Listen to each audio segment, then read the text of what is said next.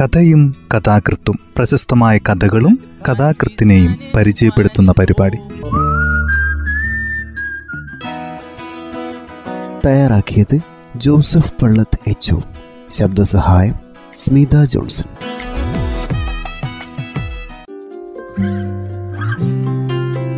കഥയും കഥാകൃത്തും എന്ന ഈ പരിപാടിയിൽ ഇന്ന് ടി എൻ ബിപിൻ ബോസിന്റെ പിതൃയാനം എന്ന ചെറുകഥയാണ് പരിചയപ്പെടുത്തുന്നത്. മനുഷ്യാവസ്ഥകളുടെ വിരുദ്ധോക്തികളെ തെളിച്ചമുള്ള ചിത്രങ്ങളായി അവതരിപ്പിക്കുന്ന ഈ കഥകൾ ദേശസങ്കല്പങ്ങളുടെ അതിർവരമ്പുകളെ കൂടി അപ്രസക്തമാക്കുന്നു. കഥ ഇങ്ങനെ ആരംഭിക്കുന്നു. ചുരം കയറുന്നതിനിടയിൽ അയാൾ ഇടയ്ക്കിടെ അവളെ തിരിഞ്ഞു നോക്കുന്നുണ്ടായിരുന്നു. അവൾ ഇപ്പോഴും അതേ ഇരിപ്പ് തന്നെ. അയാൾ ഇടയ്ക്കിടെ ചെവി കൂർപ്പിച്ചു. പിറകിൽ നിന്നും ഒരു തേങ്ങലെങ്കിലും ഉയരുന്നുണ്ടോ? അയാൾക്ക് അത്ഭുതം തോന്നി. ഒരു മൃതദേഹത്തിനരികെ ഏകദേശം ഒരു പതിനാറ് വയസ്സുകാരി പെൺകുട്ടിക്ക് ഇങ്ങനെ ഒരു കണ്ണീര് പോലും പൊഴിക്കാതെ ഇരിക്കാൻ കഴിയുമോ? അതും സ്വന്തം അമ്മയുടെ ശവശരീരത്തിനരികെ. യാത്ര തുടങ്ങിയിട്ട് ഒന്നര മണിക്കൂറിലധികമായി. മെഡിക്കൽ കോളേജിൽ നിന്ന് ബോഡി കയറ്റുമ്പോൾ ആവശ്യത്തിന് ബന്ധുക്കൾ ഉണ്ടാവുമെന്ന് തന്നെയാണ് കരുതിയത്. എന്നാൽ ആംബുലൻസ് കയറാനുണ്ടായിരുന്നത് അവൾ മാത്രമായിരുന്നു. സംശയിച്ചു നിന്ന അയാളോട് അറ്റൻഡർ സദാനന്ദനാണ് പറഞ്ഞത്. ഇന്നലെ പനിയായിട്ട് കൊണ്ടുവന്നത് അത്രേ വന്നപ്പോഴേ കൂടുതലായിരുന്നു. ഒപ്പമുള്ളത് മകളാണ്. താനതൊന്നും നോക്കണ്ട. എരുമക്കൊല്ലിയിലാണ് വീട്. അവിടെ കൊണ്ടിറക്കിയിട്ട് താനിങ്ങി പോര്. അത്ര തന്നെ. നിർമ്മലയോട് ഞാൻ പറഞ്ഞോളാം. താൻ അല്പം വൈകുമെന്ന് സദാനന്ദൻ അയാളുടെ അയൽവക്കക്കാരനാണ്. ഹോസ്പിറ്റലിലെ ആംബുലൻസ് ഇല്ലെങ്കിൽ അയാൾ ദിവാകരനെയാണ് ആവശ്യക്കാർക്ക് വിളിച്ചു കൊടുക്കുക. വണ്ടി ചുരം കയറിക്കൊണ്ടിരുന്നു. വീട്ടിൽ ആരൊക്കെയുണ്ട്? അതിനുത്തരം കിട്ടാതായപ്പോൾ അയാൾ പുറകോട്ട് തിരിഞ്ഞ് ചോദ്യം ആവർത്തിച്ചു. എന്നാൽ അവൾ അയാളെ ഒന്നും നോക്കുകൂടി ചെയ്തില്ല. പിന്നെ അയാളൊന്നും തന്നെ ചോദിച്ചില്ല. എരുമക്കുലിലെത്തിയപ്പോൾ വൈകുന്നേരമായി. ഇനി എങ്ങോട്ടാണ്? വലത്തോട്ട്. കുറച്ചു പോയാൽ ഒരു കുരിശുപള്ളിയുണ്ട്. അതിന് മുന്നിൽ നിർത്തിയാൽ മതി. അത്രയും നിർവികാരമായ ഒരു ശബ്ദം ഇതിനു മുമ്പ് താൻ കേട്ടിട്ടില്ലെന്ന് അയാൾക്ക് തോന്നി. അവൾ പറഞ്ഞ കുരിശുപള്ളിയുടെ അടുത്ത് അയാൾ വണ്ടി നിർത്തി. കുറച്ചകലെ ഒരു പഴയ ഓടിട്ട വീടിനടുത്ത് കുറച്ച് ആളുകൾ കൂടി നിൽക്കുന്നത് അയാൾ കണ്ടു. വണ്ടി നിർത്തിയിട്ടും ആരും അടുത്തേക്ക് വരാതിരുന്നത് അയാൾ അമ്പരിപ്പിച്ചു. അയാൾ റോഡിലിറങ്ങി ഒന്ന് രണ്ട് തവണ ഇടംപടം നടന്നപ്പോൾ മാത്രമാണ് മൂന്നാലാളുകൾ ആംബുലൻസിനടുത്തേക്ക് വന്നത്. ചെയ്യാൻ ഇഷ്ടമില്ലാത്ത ഏതോ കാര്യമാണ് ചെയ്യാൻ പോകുന്നതെന്ന ഭാവമായിരുന്നു അവരുടെ കണ്ണുകളിൽ നിന്ന് അയാൾക്ക് തോന്നി. വണ്ടിയുടെ വാതിലുകൾ തുറന്ന് സ്ട്രക്ചറിൽ ശവമെടുത്ത് ഒരക്ഷരം പറയാതെ അയാൾ മുന്നോട്ട് നടന്നു. പുറകെ നിശബ്ദിയായി പെൺകുട്ടിയും ഇതെന്ത് കൂട്ടരാണ്? ഒരാൾ പോലും തന്നോടൊന്നും മിണ്ടിയില്ലല്ലോ. എപ്പോഴാണ് മരിച്ചതെന്ന് പോലും ഒരാളും തന്നോട് ചോദിച്ചില്ലല്ലോ. വണ്ടിക്കൂലി എത്രയെന്നെങ്കിലും. അല്പം ഒന്ന് വെയിറ്റ് ചെയ്യണമെന്ന് പോലും ആർക്കെങ്കിലും ഒന്ന് പറയാൻ അതുതന്നെയല്ല മരണ വീട്ടിലേക്ക് ആളുകളൊന്നും തന്നെ പോകുന്നത് കാണുന്നില്ലല്ലോ. ഏതോ വിചിത്ര ലോകത്തിൽ അകപ്പെട്ടതുപോലെ അയാൾ നിന്ന് പുകഞ്ഞു. അയാൾ വണ്ടിക്കുള്ളിലേക്ക് തന്നെ കയറി. ആരും അയാളെ തേടി അങ്ങോട്ട് വന്നില്ല. മിക്കപ്പോഴും ഈ കാത്തുകെട്ടിക്കിടപ്പ് അയാൾക്ക് പരിചിതമാണ്. എങ്കിലും ഇന്നെന്തോ ഒരു വല്ലായ്മ അയാൾക്ക് അനുഭവപ്പെടുന്നുണ്ട്. ആംബുലൻസിന്റെ ഡ്രൈവർ പണി നിർമ്മലയ്ക്ക് തീരെ ഇഷ്ടമില്ലായിരുന്നു. മരിച്ചവരുടെ ആത്മാക്കളുമായിട്ടാ നിന്റെ അച്ഛനെ കൂട്ട് പ്ലസ് ടുവിന് പഠിക്കുന്ന മകളെ നോക്കി അവൾ അയാളെ കളിയാക്കും. ആശുപത്രി മുതൽ വീട് വരെയുള്ള ദൂരല്ലേ? ആ ദൂരത്രയും ആത്മാക്കൾ അവരുടെ കണ്ണീരും ചിരിയും എപ്പിസോഡുകളായി പറഞ്ഞു തീർക്കുമെന്ന് അയാൾ മകളോട് പറയും. അപ്പോൾ എന്റെ അച്ഛ എന്റെ അച്ഛന് പേടിയാവൂലേ എന്നവൾ ചോദിക്കും. ഒരുപാട് പേരെ കരയിപ്പിച്ചവരും ചിരിപ്പിച്ചവരുമാണ് സീറ്റിൽ നീണ്ടു നിവർന്ന് കിടക്കുന്നതെന്ന് ഓർക്കുമ്പോൾ ചിരി വരുമെന്ന് അപ്പോൾ അയാൾ മകളോട് പറയും. ഒരു ആറുമാസം മുൻപാണ് ദിവാകരന്റെ മുറ്റത്ത് അയാളുടേതല്ലാത്ത ആംബുലൻസിന്റെ ചക്രങ്ങൾ കിതച്ചു നിന്നത്. വരാന്തിയിലേക്ക് എടുത്തുവെച്ച മകളുടെ വെള്ളപുതച്ച ദേഹത്തേക്ക് നിർമ്മല വീണുരണ്ടു. അവളുടെ കവിളിലെ ചുവന്നു തിണിർത്ത പാടിൽ നിർമ്മല അരിമയായി തഴുകി. നിങ്ങളല്ലേ ദിവാകരേട്ട പറയാ? നിങ്ങളോട് ആത്മാക്കൾ സംസാരിക്കുന്ന് ഇങ്ങൾ ഓളോടൊന്ന് ചോദിച്ചു നോക്ക്. എന്റെ പൊന്നും കുടത്തിന്റെ കവളിലെ ഈ പാടില്ലേ? ഏതാ എന്റെ പല്ലായതെന്ന് ഓളോടൊന്ന് ചോദിക്കു ദിവാകരേട്ടാ. അതുവരെ നിശ്ചലമായി തറഞ്ഞു നിന്ന ദിവാകരൻ ഒരലർച്ചയോടെ തന്റെ നെഞ്ചത്തൊന്ന് ആഞ്ഞടിച്ചു. മകളുടെ മരണത്തിൽ അയാളിൽ നിന്നുണ്ടായ ഏക ശബ്ദമായിരുന്നു അത്. ദിവസങ്ങൾക്ക് ശേഷവും അയാളുടെ കണ്ണിൽ നോക്കി നിങ്ങളൊന്ന് കരയെന്റെ ദിവാകരേട്ട എന്ന് പറഞ്ഞ് നിർമ്മല കരഞ്ഞപ്പോഴും അയാളുടെ കണ്ണുകൾ ചുരത്തിയില്ല. ഒരു മാസത്തിനു ശേഷം അയാൾ മരണവണ്ടിയുടെ വളയം വീണ്ടും പിടിച്ചു.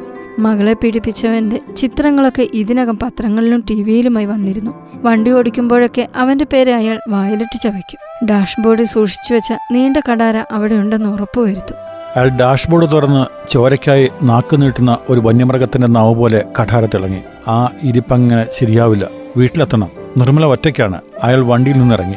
മുറ്റത്തെത്തുമ്പോഴേക്കും ശവം കുഴിമാടത്തിലേക്ക് എടുത്തിരുന്നു. ഇത്രയും പെട്ടെന്ന് ചടങ്ങുകളൊക്കെ കഴിഞ്ഞോ? വളരെ കുറച്ച് ആളുകൾ മാത്രമേ അവിടെ ഉണ്ടായിരുന്നുള്ളൂ. എത്രയും പെട്ടെന്ന് എല്ലാം കഴിച്ചു കൂട്ടാനുള്ള തിടുക്കം അവരുടെ എല്ലാം മുഖത്തിലുണ്ടെന്ന് ദിവാകരൻ തോന്നി. വണ്ടിക്കൂലി കിട്ടിയാൽ പോകാമായിരുന്നു. ആരോടാണ് അന്വേഷിക്കേണ്ടത്? അയാൾ അടുത്തേക്ക് ചെല്ലുമ്പോൾ ഓരോരുത്തരും ഒഴിഞ്ഞു മാറി അവിടുന്ന് തന്നെ പോകാൻ തിരക്ക് കൂട്ടുന്നത് പോലെ അയാൾക്ക് അനുഭവപ്പെട്ടു. ഒന്ന് അയാൾക്ക് ഉറപ്പായി. എല്ലാവരും എത്രയും പെട്ടെന്ന് തിരികെ പോകാൻ ശ്രമിക്കുന്നുവെന്ന്. കുറച്ചു കഴിഞ്ഞപ്പോൾ അയാൾ മാത്രം മുറ്റത്ത് അവശേഷിച്ചു. അയാൾ സാവധാനം അകത്തേക്ക് കയറി. അവിടെ ഒരു മൂലയിൽ വെറും നിലത്ത് ചുമരും ചാരി അവിടെ ഇരിക്കുന്നു ഉയർത്തിവെച്ച മുട്ടിനടിയിലേക്ക് കൈതാങ്ങി തലകുമ്പിട്ടുള്ള ഇരിപ്പ് അയാളെ പിന്തിരിപ്പിച്ചു. അവളുടെ അടുത്തിരുന്ന വൃദ്ധ അപ്പോഴേക്കും പോകാനായി എഴുന്നേറ്റിരുന്നു. അയാൾ മുറ്റത്തേക്ക് ഇറങ്ങി അയാൾക്ക് നന്നായി വിശക്കുന്നുണ്ടായിരുന്നു. ഉച്ചയ്ക്ക് ഒന്നും തന്നെ കഴിച്ചിരുന്നില്ലല്ലോ. ഇങ്ങോട്ട് വരുമ്പോൾ വഴിയിൽ ഒരു ചെറിയ ചായക്കട അയാൾ ശ്രദ്ധിച്ചിരുന്നു. കടയിൽ ചായക്കടക്കാരനൊഴികെ ആരും തന്നെ ഉണ്ടായിരുന്നില്ല. അയാൾ ചായ കൊണ്ടുവന്നു.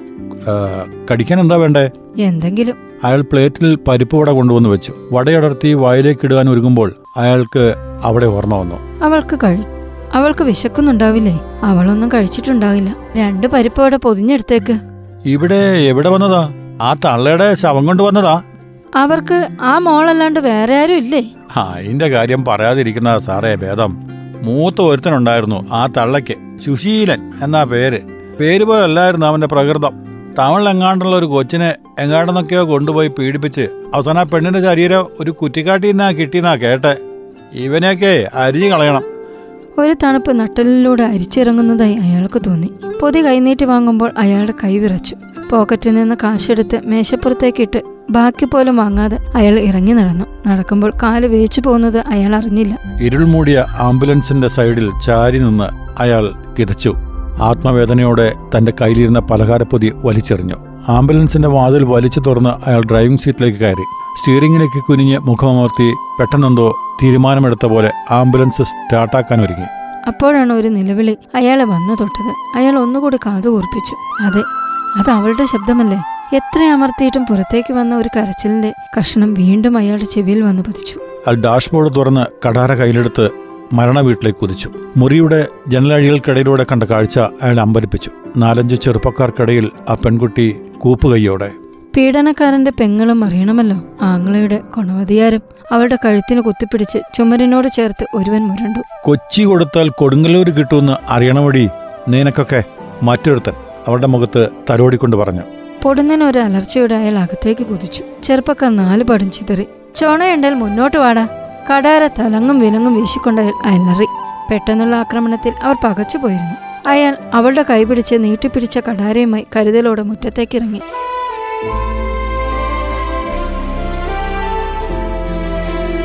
വണ്ടി മുന്നോട്ടെടുത്തപ്പോഴും അവളുടെ വിറയൽ മാറിയിരുന്നില്ല. ചുരമിറങ്ങി കഴിഞ്ഞപ്പോഴേക്കും അവൾ ഉറങ്ങിയെന്ന് അയാൾക്ക് തോന്നി. റോഡിന്റെ വശം ചേർന്ന് അയാൾ വണ്ടി നിർത്തി. വെപ്രാളത്തിനിടയിൽ സീറ്റിനടിയിലേക്ക് കൂർന്നുപോയ കഠാര അയാൾ കുനിഞ്ഞെടുത്തു. അതിന്റെ മൂർച്ചയിലൂടെ വെല്ലൊടിച്ചുകൊണ്ട് അയാൾ ഒന്നുകൂടി അവളെ നോക്കി. പിറകിലേക്ക് ചാരി കണ്ണടച്ചിരുന്ന അവളുടെ കവിളത്തുകൂടി ഒലിച്ചിറങ്ങിയ കണ്ണുനീർ ആംബുലൻസിനുള്ളിലെ മങ്ങിയ വെളിച്ചത്തിൽ മിന്നുന്നത് അയാൾ കണ്ടു. അയാൾ ഊക്കോടെ കടാര പുറത്തേക്കെറിഞ്ഞു. ഒരിക്കൽ കൂടി അലിവോടെ അവളെ ഒന്ന് നോക്കിയ ശേഷം അയാൾ വണ്ടി മുന്നോട്ടെടുത്തു.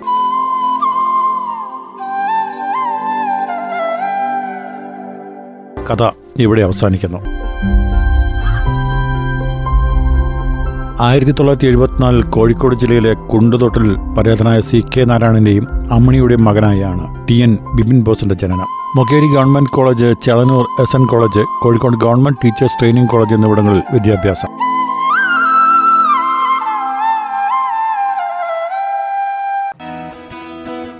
തയ്യാറാക്കിയത് ജോസഫ് പള്ളത്ത് എച്ച് ശബ്ദസഹായം സ്മിത ജോൺസൺ.